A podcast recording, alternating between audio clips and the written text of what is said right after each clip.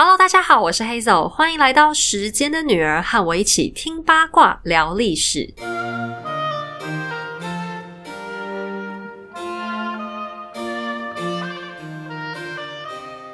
今天要先跟大家分享一个消息，我最近就是这两天接受了另外一位 podcaster 的专访，算是一个对谈了。那那个频道叫做。五岁都要懂的国际观是一个以儿童教育为主的节目。那我知道现在学校都停课，很多爸爸妈妈都很辛苦，应付小孩不容易啊。那这个频道里面有一些故事，还有一些新闻，可以放给小朋友听听看，大概可以拯救家长们几十分钟的时间吧，就是至少可以放松一下。那我的专访里面也有分享一些我在做《时间的女儿》这个频道过程中的一些想法，大家也可以听来放松一下心情哦。好了，言归正传，在前两集的故事里，我们聊到了法兰西的坡旁王朝，开始于十六世纪伟大的亨利大帝。经过了路易十三的全程红衣主教黎塞留的努力，还有摄政太后奥地利的安妮的苦心经营之下，法国赢得了三十年战争，重回强权行列。国家也在安妮太后的急流勇退之下，安然无恙的交给了真正的主人，也就是法国国王路易十四。这个时候的路易十四已经不是个孩子了，他那年二十三岁。不但已经获得了自己的导师兼首相马萨林最完整的教育，充分准备好要亲自治理国家，也早就交过一大堆女朋友，生活经验非常丰富。交到他手上的法国，虽然因为连年的战争非常贫穷，可是他的长辈们已经帮他解决了两个法兰西的大敌，一个是西班牙的哈布斯堡家族，另一个是国内虎视眈眈的大贵族。所以，路易十四的任务非常清楚。首先，他需要振兴经济，先让老百姓的日子好过一点。第二个就是维持住法兰西好不容易争取到的国际地位。这两件事情听起来很简单，可是对于一个年纪轻轻的国王来说，仍然是很艰困的局面。幸好他的忠臣马萨林早就为他设想到了。马萨林不但是路易十四的老师，还是他的教父。对于这个教子，他还是蛮用心的。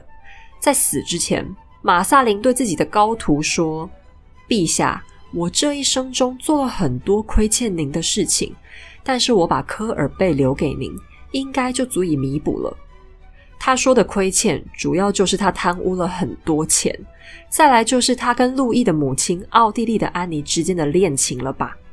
但他说的科尔贝又是什么人呢？这是个金融天才，在路易十四伟大的执政生涯当中，即将发挥重要的功能，也是马萨林留给太阳王最重要的资产之一。而马萨林另外又对学生说了：“我死了之后，请您不要再设立首相这个职务了，国家大权还是掌握在国王的手里比较好。”好学生路易十四就把老师讲的话通通抄在笔记本里面啦。虽然大家都跟他说：“哎，你的老师真的是个讨厌鬼。”哎，但路易很清楚，如果没有马萨林，早在投石党之乱当中，他可能连小命就都没了。所以，虽然马萨林有很多弱点，路易仍然非常尊敬他。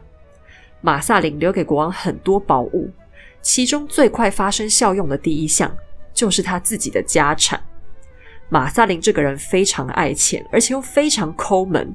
除了对自己的家人大方，他连对自己的同党都非常小气。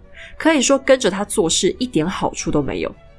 他这样的抠门，虽然让他成为大家讨厌的对象，对国王却非常有用，因为他累积的家产相当惊人，光是现金就超过国家半年的税收。如果加上其他艺术品，可能还要再翻个好几倍。路易十四只等到老师一过世，就老实不客气的通通抄走，暂时小小舒缓了法国国库的空虚。而马萨林的第二个宝物就是那个金融天才科尔贝。路易自己对经济并没有什么高瞻远瞩，但他相信老师的眼光，于是就任命科尔贝成为法国的财政大臣。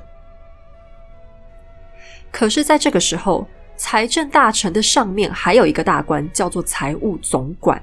现在的总管叫做傅凯，也是个贵族出身。在投石党之乱当中，他是马萨林和国王的忠实支持者，而他的忠诚也得到了回报。所以，投石党之乱结束以后，他就坐上了财政总管的大位。现在马萨林死了，人人都在等待谁会接替他的工作，成为下一任的法兰西首相。而傅凯自认，无论是忠诚度和地位，都该轮到自己了吧？其实这时候，不只是傅凯，稍微有点身份的贵族都对首相大卫蠢蠢欲动。傅凯却站出来当了出头鸟，大概是因为他多年来都跟着马萨林，也有样学样贪污了不少公款，还大张旗鼓的盖了栋豪宅，豪华程度比皇家所有的住所和行宫都高级。盖了豪宅还不算。这个大贪官还非要开 party 庆祝自己的乔迁之喜，为了要显示圣恩浩荡，他还特别邀请了国王路易十四亲临 party 现场来增光，然后带着路易到处参观。但傅凯这个行为简直就是个傻缺，人家马萨林贪污是仗着跟国王有感情，你又算个什么东西啊？不知道是傅凯太沾沾自喜。还是他瞧不起年轻的国王，居然敢在国家的主人面前炫耀自己更有钱。这个举动当然激怒了路易十四。在 party 当中，国王勉强按耐住心中的怒火，冷眼看着傅凯的豪宅，再想想自己家。这时候，法国的宫廷中心还是在罗浮宫。虽然现在的罗浮宫看起来是个高大上的艺术博物馆，可是这栋建筑从十二世纪就开始盖，在十四世纪就已经完工了。到路易十四登基的时候，都已经过了几百年，早就破烂不堪。很多梁柱都已经开始掉漆，还被虫咬。墙上原本精致的挂毯被撕烂，整个宫殿都散发出难闻的霉味和湿气。路易十四的奶奶是来自麦迪奇家族的玛利亚。这位王后小时候在意大利佛罗伦斯最精美的新豪宅皮蒂宫里长大。这个艺术豪门家族盖的房子当然是仿佛跟天宫一般。所以，当玛利亚刚嫁到法国的时候，原本她对花都巴黎抱有强烈的幻想，还以为未来的住处应该是个比娘家更美的地方。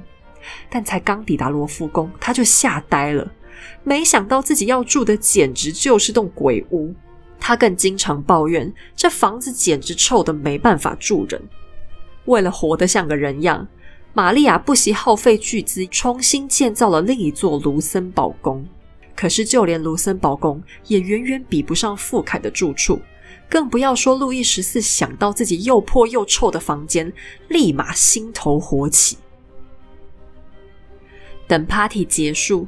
路易十四一回到家，就火速开始搜集傅凯的罪证，还派出自己手下的一员猛将——火枪队长达泰安。这位达泰安很有名，因为他是法国武侠小说《三剑客》系列的男主角。当然，他本人并没有小说里那么猛啦，不过的确也不是吃干饭的。达泰安就带着亲信们去把傅凯家给团灭了，罪名就是贪污，然后把他所有的家产都给抄走。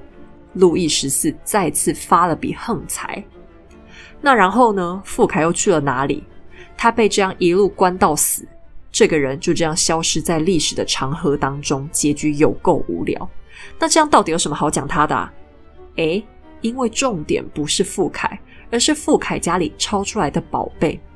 除了金银财宝和很多钱以外，达泰安还抄到一个更了不得的东西，那就是房子的设计图。另外还有负责盖这栋房子的建筑大师名单。看着这些资源，再看看自己的狗窝，路易十四心里出现了一个念头：我要做全世界最伟大的国王，所以首先我得要有个全世界最厉害的豪宅。所谓人要衣装，佛要金装。路易十四虽然是个歪国人，但他非常了解这句话的精髓。他深深相信，王权就是要华丽丽的展示在人民眼前，所以住在狗窝里当然是不行的。老百姓怎么会看得起家里长白蚁的国王呢？有了这个雄心壮志之后，他就开始做起了豪宅梦。首先，他要帮新家挑个风水宝地。当时法兰西的中心毋庸置疑就是巴黎，可是路易十四却对自己这个出生地非常反感，因为小时候他经历过两次投石党之乱，母后安妮在可怕的暴乱之下被逼得带着他和弟弟菲利普一起逃难。这个逃难不是像清朝的慈禧太后一样大摇大摆的坐着轿子全国乱晃，假装是在度假。路易十四的逃难惨到连自己都骗不了。他们一家三口必须换成平民百姓的衣服，为了躲避暴民，他们在不同省份之间流亡，有时候甚至过着几乎是风餐露宿的日子，睡在稻草堆上，啃着又干又硬的面包果腹，还要边听着投石党的叫嚣声发抖。虽然这段接地气的时光让路易十四了解到民间的疾苦，但也对他造成了不小的阴影。他认为巴黎是个野蛮的地方。巴黎的百姓根本一点也不爱自己。现在有机会搬家，他当然不要住在这个噩梦之地了。那要搬去哪里呢？他想起来小时候曾经跟爸爸路易十三常去的一个地方。路易十三没有什么不良嗜好，最大的消遣就是打猎，所以他常常会带儿子一起跑到首都的蛋白区凡尔赛的一个狩猎行宫。那个地方风景秀丽又环境清幽，路易十四小时候就很喜欢了。因为和巴黎相隔并不远，搬家的难度也不高，于是路易就拍板定案：我家的新建案就要在这边，老子要准备换屋啦！那国王换屋的过程其实跟我们老百姓也没什么不一样。首先，你必须先等房子盖好嘛。他要盖的这个房子就是大名鼎鼎的凡尔赛宫。不过，路易十四这时候等于只是定了一个预售屋，房子还要慢慢盖。盖这栋房子的人马，整批都跟盖富凯家的建筑大师是同一批人，只是规模要大的更多更多。路易十四在盖新家的时候，抱持了很大的野心。过去的罗浮宫曾经也很辉煌，但是整体的风格就比较混乱了。因为每一任的法国国王都会随自己的需求去帮罗浮宫加盖一些新的场馆，他们个别看起来都很有特色，可是组装在一起整体来看的时候就会有点杂乱。路易十四对新家的野心很大，他要打造出一个全欧洲最大、最豪华也最功能健全的宫殿。这么大的规模，你一听就知道，绝对不可能三年五载就盖好。这栋太阳王心目中的完美豪宅，盖了整整二十一年，才只把建筑的主体部分盖好，又过了十二年才大致完工。整个凡尔赛宫里包含了超过七百个房间、六十七组楼梯、两千个以上的窗户、两千件雕塑品、五千件家具，还有一万五千件的雕刻品。整个凡尔赛宫建筑物的面积就有十一万平方公尺。包含园林在内的话，占地就达到了一百一十一万平方公尺，比北京的紫禁城还大，更是全世界最大的宫殿。那从小看迪士尼卡通长大的人，应该都会觉得，王子公主不是就应该住在城堡里面吗？每个迪士尼乐园最重要的精神地标就是一个城堡嘛。但其实城堡住起来是很不梦幻的。因为城堡最主要的功能是军事防御，所以在盖的时候，重点是房子的坚固程度，耐不耐打，防不防撞。然后重点是要有地方可以囤武器和粮食。只有领主自己居住的地方会稍微装潢的比较漂亮，其他地方大概都是冷冷暗暗的。所以城堡的占地面积通常都很大。与其说城堡是一栋豪宅，不如说是个军事基地。虽然外观看起来可能很美，但住起来大概没办法太舒服。实际上，到了文艺复兴的十五世纪，城堡就不流行了，因为大炮开始发展。以前传统的城堡防御重点是冷兵器，也就是棍棒、刀剑这些东西。等热兵器一出场，城堡就派不上大用场了。那国王和贵族们也越来越懂享受，他们就改住在一般的住宅或是别墅里面。路易十四当然要住比城堡舒服更多的房子啦。在设计凡尔赛宫的时候，他只加入了最基本的军事防御力。它的重心就是要做一个皇室贵族生活起居的场所。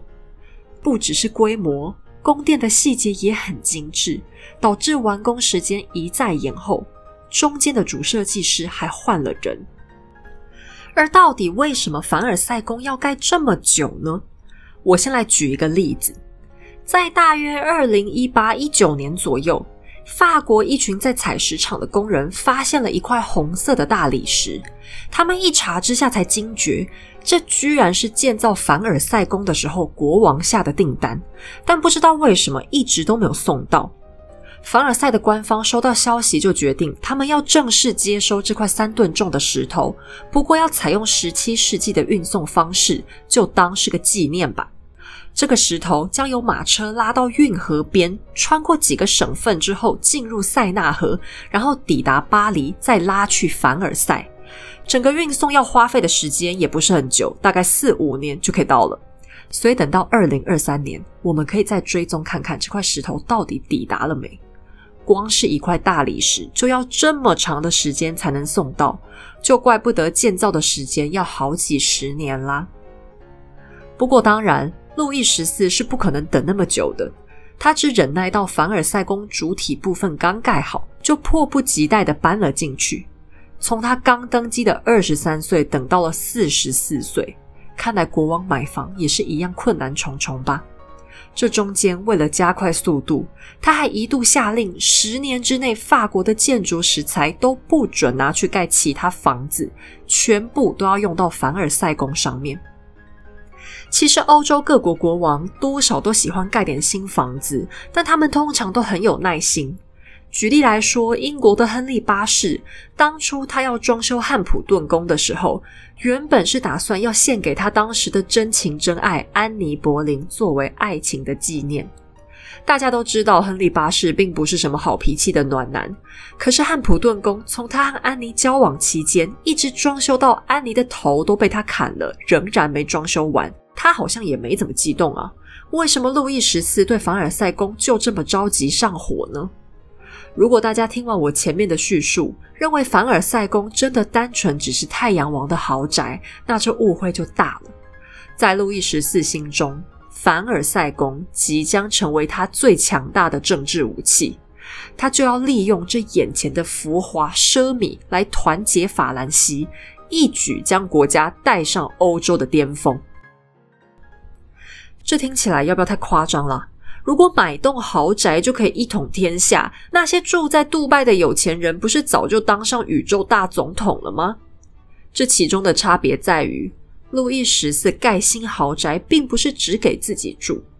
正当大家以为凡尔赛宫只不过是国王奢侈浪费的性格大爆发的时候，他下令将国家的政治中心直接搬到凡尔赛，还邀请全国的贵族一起来参观。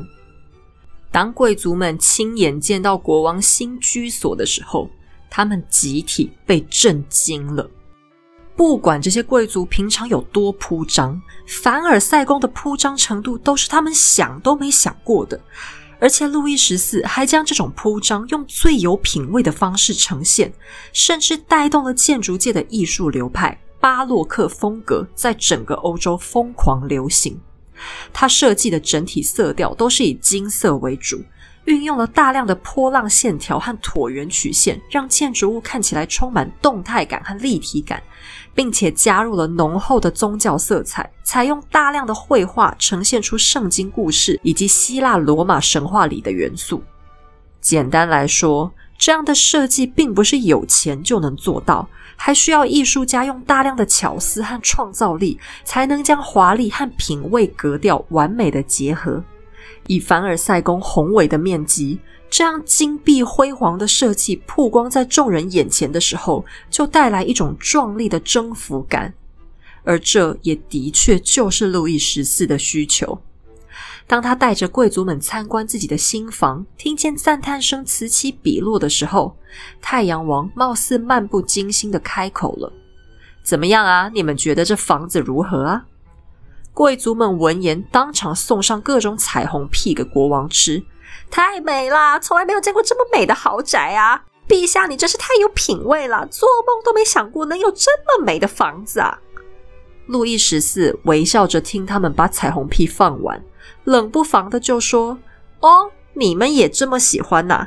那干脆一起搬来住吧，反正我家大的很，你们通通都住得下哦。”贵族们这时候都被凡尔赛宫的壮丽之美冲昏了头，想也不想就答应了。免费住豪宅还包三餐，简直比跳楼大拍卖还划算呐！不住白不住嘛。谁知道他们从此落入了国王的陷阱。打从他们一入住凡尔赛宫，国王免不了得要先开几个搬家 party 呀，又是烟火，又是化妆舞会，又是打猎活动的，就这样一连搞了好几天。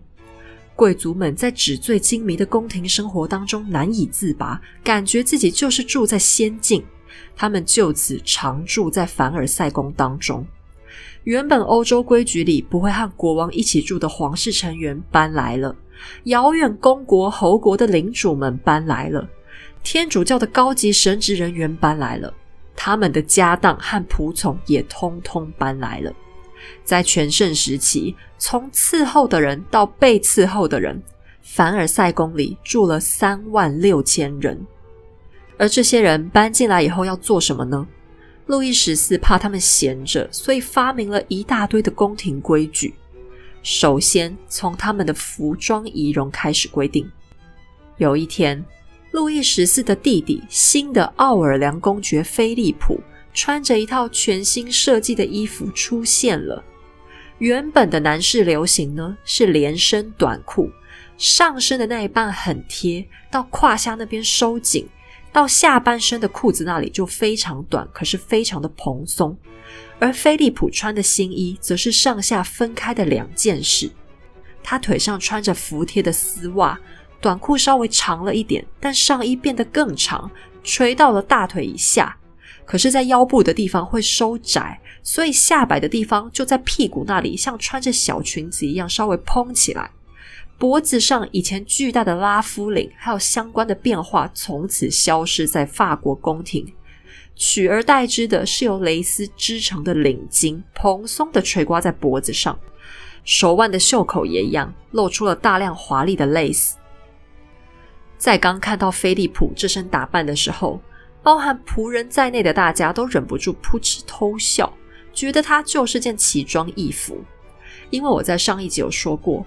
菲利普他是同性恋，而且还常常穿着女装到处乱跑，所以大家一开始以为这一定又是他突发奇想的变装活动吧。但没过多久，他们就笑不出来了，因为国王自己也穿着同款新衣出场，甚至看起来比平常还高了不少。因为路易十四本人很矮，还不到一米六的身高，所以他这个变化立刻引起大家的关注。原来是国王穿着一双高跟鞋。此外，他头上还戴了顶非常蓬的假发。这两样单品上下相加，居然可以让矮小的路易十四身高一举突破一米八。这下简直就是雄壮威武嘛！一时之间，这些奇装异服就成了凡尔赛最新爆款，所有贵族大人都赶着定做一模一样的款式。可是这一身衣服造价高昂。腿上的丝袜不但是高单价商品，而且还很容易坏，三天两头你就要买新的。类似衬衫和类似领巾更是高工艺产品，光是有钱还不够，你得排队才能买到。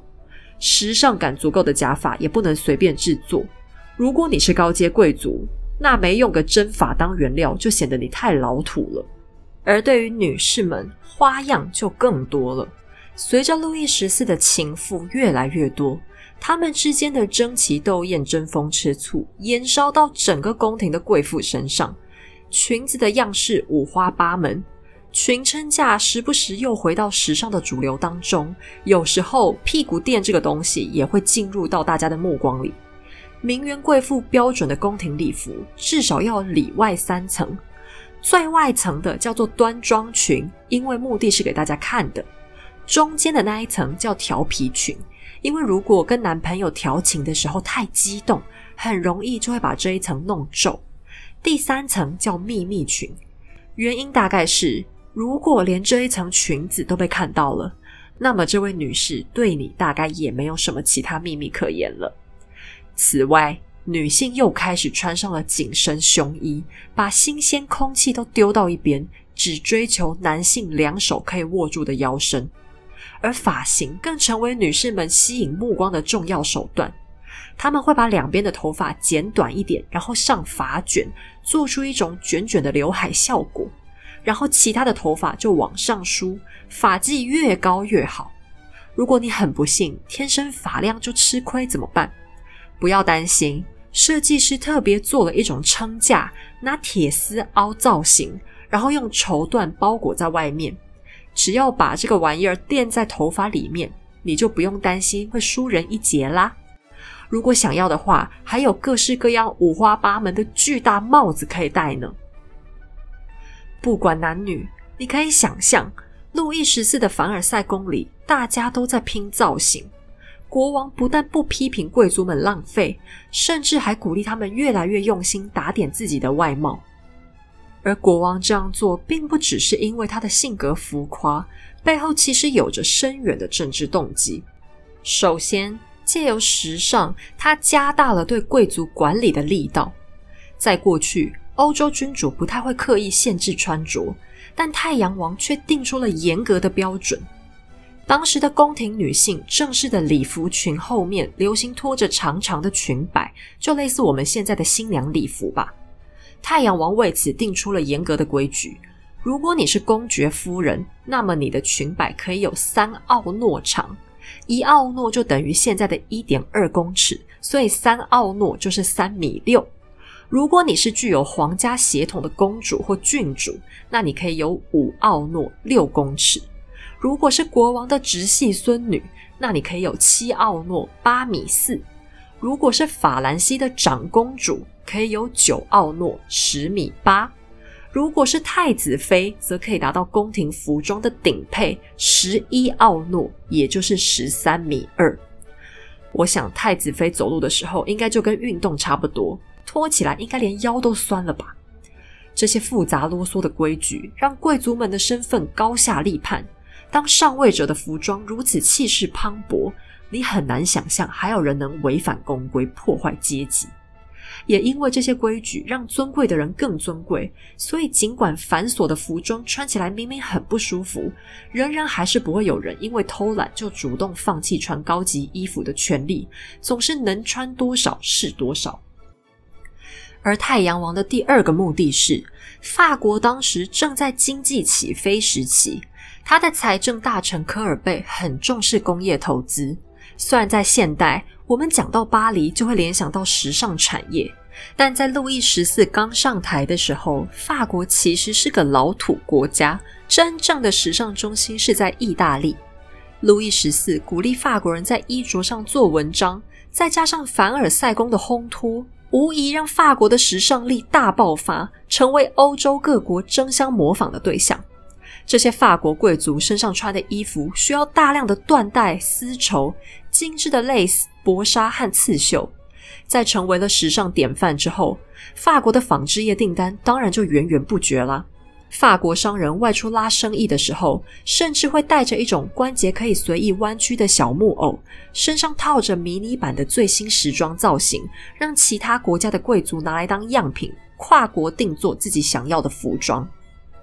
然而，除了用服装规定管理贵族，还有大力提倡时尚产业之外，路易十四还有一个阴险的计划。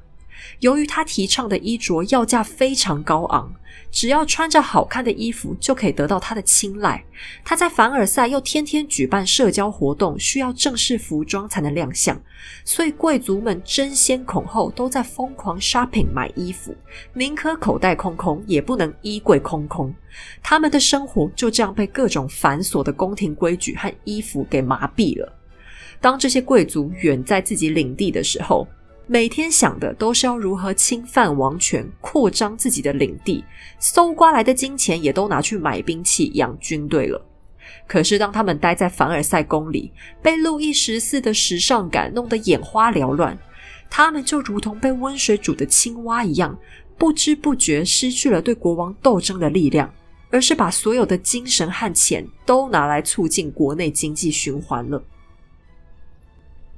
而为了让待在凡尔赛宫的贵族更加纸醉金迷，路易十四又开始倡导艺术，其中最有名的就是芭蕾。很多人都以为芭蕾的发源地是俄罗斯，但其实最早是源自意大利，直到法国路易十四手上才被发扬光大。这其中有个重要的原因，在过去的西方舞台上，戏剧表演当中只有男性可以登台，芭蕾也不例外。而正是在路易十四的执政期间，女性舞者第一次登上了芭蕾舞台，芭蕾之美也因此更加没有极限。太阳王本人也是一个优秀的芭蕾舞者，他的教父马萨林非常热爱这项舞蹈，就把这种意大利舞步介绍给了国王。路易十四还创办了全世界第一所皇家舞蹈学院，将芭蕾的基础舞步建立了一套完整的系统。甚至他本人从十三岁开始就登台演出芭蕾。他之所以会有“太阳王”这个绰号，也并不是别人奉承他的时候取的，而是因为他曾经多次登台演出《太阳神阿波罗》这部芭蕾舞剧。由于他很享受太阳神在台上那种万众瞩目的感觉，所以下台之后，他就假装漫不经心的开玩笑，自称是太阳王。大家一开始也以为国王只是说笑呢。没想到他实在讲了太多次，终于有比较机灵的马屁精发现这件事，所以从此以后，大家就认真开始称呼他为太阳王。宫廷当中也开始流行学习芭蕾舞的风潮。而除了芭蕾舞，路易十四还引进了优秀的戏剧，其中最有名的就是艺术大师莫里埃。国王对莫里埃的才华惊为天人，非常宠爱。大师的天分因此可以充分的发挥，还经常运用戏剧来讽刺、嘲笑贵族的愚蠢和放荡行为。即便引起贵族们的抗议，太阳王坚持就是要护着莫里埃大师。而所谓闲货才是买货人，那些贵族边看边骂，边骂之后还是要边追剧。你看这样是不是又花掉他们很多时间啊？首先，贵族要先去看戏。看完戏之后，要自己先品头论足一番，然后他得跟其他贵族聚在一起聊天，越聊越起劲，越骂越凶，然后大家再一起去找国王评评理。等到吵闹了一通以后，等这出戏下次演出，他们还得再去看一次，才能知道自己的意见到底有没有被采纳。结果当然是没有啊，因为国王太欣赏莫里埃大师了，所以这个回圈就这样无限循环。贵族光是在这种小事上就吵得不可开交、不亦乐乎，哪里还有时间想要怎么对国王造反呢？为了让贵族养成乖宝宝的习惯，趁着大家一起刚搬到豪宅，路易十四还立下了新规矩：原本皇室家庭都是有专门的侍从和侍女伺候的，但突然之间。太阳王觉得用仆人实在太不高级了，他就决定要让各阶贵族来负责这个任务。其中最严重的就是反映在穿衣服的规矩上。每天早上，被恩准伺候国王的贵族们就会早早集合，等到国王的房门一打开，他们就会鱼贯而入，按照身份位阶高低来排好。只有宫中身份最高的亲王或者公爵可以站在国王身边，并且获得帮他脱睡衣的殊荣。然后，这位贵族会把睡衣往下一个位阶的贵族手上传，直到送到男仆的手里。等男仆收到以后，他会接下来把要给国王穿的衣服一件一件往上递。也仅仅只有最高贵的那一位，可以和负责穿衣任务的官员一起帮国王把外出服穿好。如果很不幸你没有获得国王的青睐，没办法亲手摸一摸龙袍，那也没关系，你可以付钱参观他穿衣服。而同样的戏码在王后的房间也会上演，甚至连一些大贵族也有样学样，都要身份比他们低的小贵族来伺候穿衣。很多从外国嫁到法兰西的公主小姐都觉得非常痛苦，因为这个习惯让他们经常必须在众目睽睽之下脱光光裸体。如果下面的人动作太慢，你还不能催他，否则你就是粗鲁。可是不管再痛苦，他们也不能随便取消这个游戏规则，否则你就是个不懂礼节的大老粗。所以国王的生活真的很爽很欢乐吗？看在我们这些注重隐私的现代人眼里，恐怕很难认同吧。其实不只是穿衣规矩，路易十四的宫廷当中，国王和他的家人所有的行为举止，几乎通通都要摊在大家的眼前，并且阵仗搞得越大越好。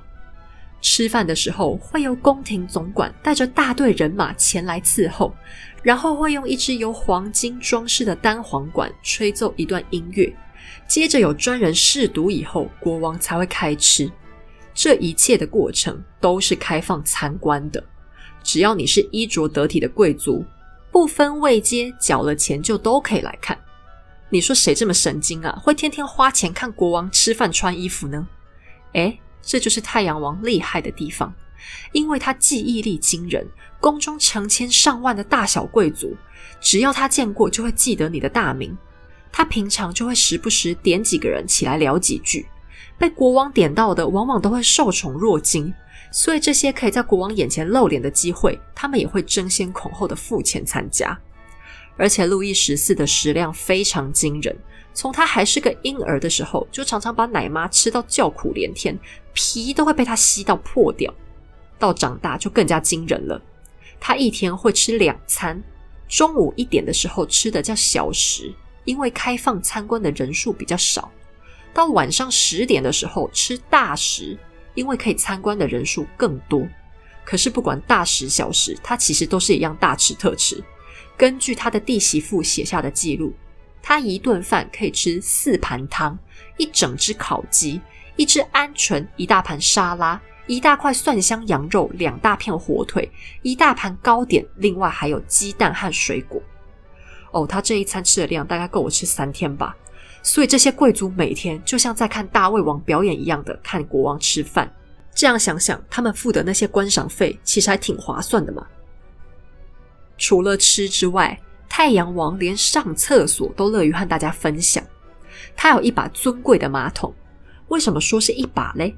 因为其实那就是一张椅子，上面用皮革和天鹅绒覆盖表面，中间挖个洞，下面连着陶瓷做的夜壶。每当国王坐在上面方便的时候，他也并不避讳旁边有人。等他年纪比较大的时候，因为他消化系统有很严重的问题，诶，也蛮正常的。你看他前面吃的那一大堆食物，几乎都是肉，超级油腻的，所以他经常便秘，然后又肛门感染溃疡很严重，就类似痔疮的感觉，一定痛得要死。为了治疗，就只好灌肠，灌肠以后免不了就会拉肚子，所以他不是正在便秘，就是正在拉肚子的状况当中，让他很难离开那个华丽的马桶。为了提高效率，他甚至会坐在马桶上办公，接见自己的大臣。等到想要解放一下的时候，就会一边工作一边解放，丝毫没有不自在。而站在旁边的贵族也不用觉得尴尬。等国王方便结束，如果看准了时间，地上擦屁股用的布片，你可能还会得到国王的夸奖呢。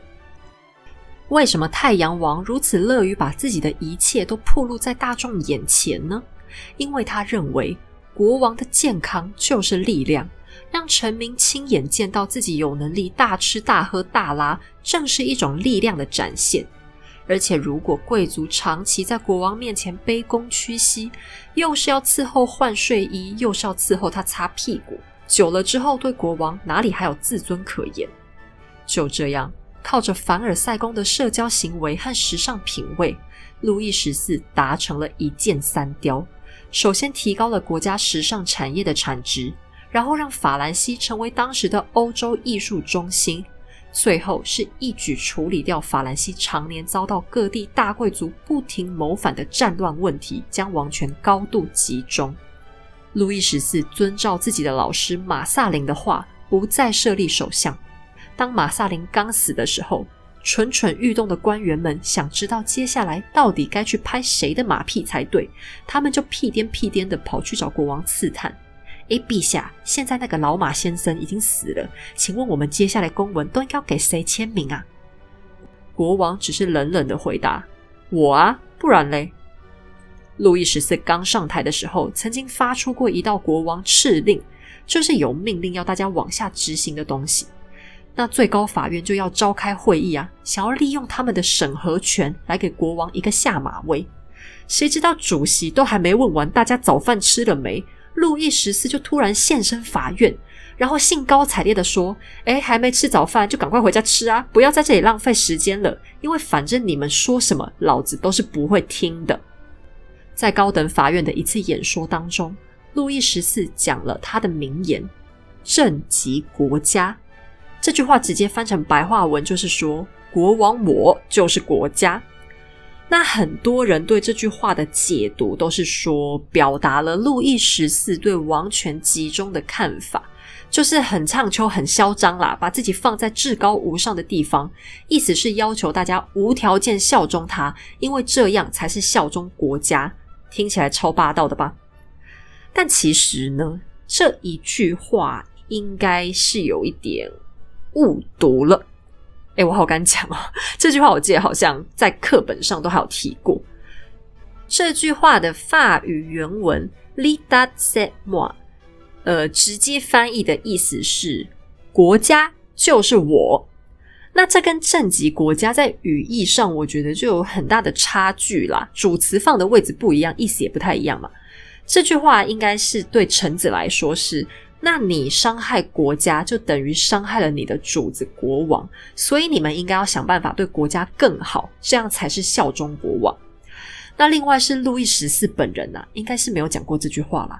在现在西方的历史讨论当中，已经有蛮多人都是持这个观点了。有两种说法。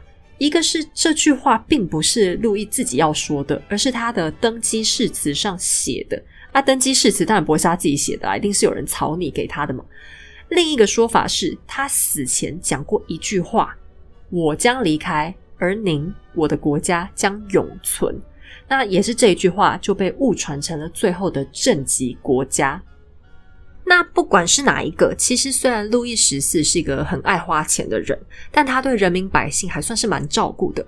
他妈妈奥地利的安妮曾经跟他说过一段话：“你要像你的爷爷亨利大帝一样，死的时候人人哀哭，而不要像你的爸爸路易十三一样，死的时候人民欢天喜地。”那当然，奥地利的安妮跟自己老公本来就是有仇嘛，他这样讲对路易十三不是很公道了。路易十四有很多的成就，都是建立在他爸爸的执政基础上才能发挥的。但太阳王的确是有把妈妈这句话的重点听进去，就是你要对百姓他们很好很好，这样他们才会爱你。那太阳王有点自恋，也不是有点啦，就是非常自恋。他很在乎人家爱不爱他这件事。他会搬出巴黎，就是因为他觉得巴黎人都不够爱他嘛，所以他也很努力的想要让百姓过好日子，来获得爱。那你这样听可能会觉得我在胡乱啊？哎，刚刚讲前面盖凡尔赛宫花那么多钱呢，你这一听就是老百姓要多缴税啊！你们法国不是才刚打完三十年战争吗？哪里有库存的钱啊？对啊，当然是没有那么多钱的。刚打完仗的时候，法国真的是穷的响叮当。可是路易十四并不是一个暴君啦，在马萨林死之前，其实这位红衣主教就开始着手扭转法国的财政了。等科尔贝上台以后，更是施行重商主义，也就是把商业放在国家政策的重心，特别是针对工业发展。为了发展工业，科尔贝不惜一切，例如当时的镜子工艺，原本只有在意大利的威尼斯才能制造玻璃镜。那威尼斯的工匠甚至有被逼要立下合约，你绝对不可以把这一门手艺外传到其他地方。那因为这种从源头被管制的做法，所以当时欧洲的玻璃镜子造价非常高昂，是利润很高的生意哦。那法国看到商机以后，就想方设法挖角这些威尼斯工匠，发给他们几倍高的薪水，甚至还把他们藏在货物里面偷渡到法兰西，然后还开设职业培训班来教一批法国自己的工匠。也是因为获得了这一门技术，凡尔赛宫在修建的时候。打造出了举世闻名的镜厅，在这个镜厅里面，镶嵌了由四百八十三块玻璃拼接出的七大面镜子，成为宫中最华丽的大厅，也是路易十四最自豪的场所。每当镜厅里举办舞会的时候，大厅里的烛台座一被点燃，镜子当中就会反射出超过三千支烛光的效果，让原本就金灿灿的巴洛克风装潢变得更加金碧辉煌。所有亲眼见识过的宾客都为此震撼不已。镜厅不只是呈现出绚丽的 party 效果，更是法兰西经济实力强大的象征。凡尔赛宫的威名远播整个欧洲，包含俄罗斯、巴伐利亚。普鲁士、奥地利、波兰、瑞典等等的国家都仿效他的设计建造了新的宫殿，但是却没有一座能够和凡尔赛宫相比的，更不要说是最华丽灿烂的镜厅了。随着凡尔赛宫的落成，法兰西太阳王的名号也更加霸气。然而，路易十四的野心并不止步于此。现在国内的贵族已经成为他用黄金牢笼豢养的金丝雀，没办法再继续威胁到王权。法国的老敌人哈布斯堡王朝也已经在他父亲的策略之下一蹶不振，他的百姓也因为商业发展变得越来越富有。太阳王踩着他最时尚的高跟鞋，准备要一举登上欧洲的巅峰。而随着凡尔赛宫奢靡的气氛，他的女人们勾心斗角、争风吃醋的手段也越来越花样百出。有句话说：“前朝后宫牵一发而动全身。”究竟波旁王朝的未来会因此有什么变化呢？太阳王的梦想究竟能不能有实现的一天？今天的故事就先说到这里，下一期我们将站在太阳王的肩膀上看欧洲。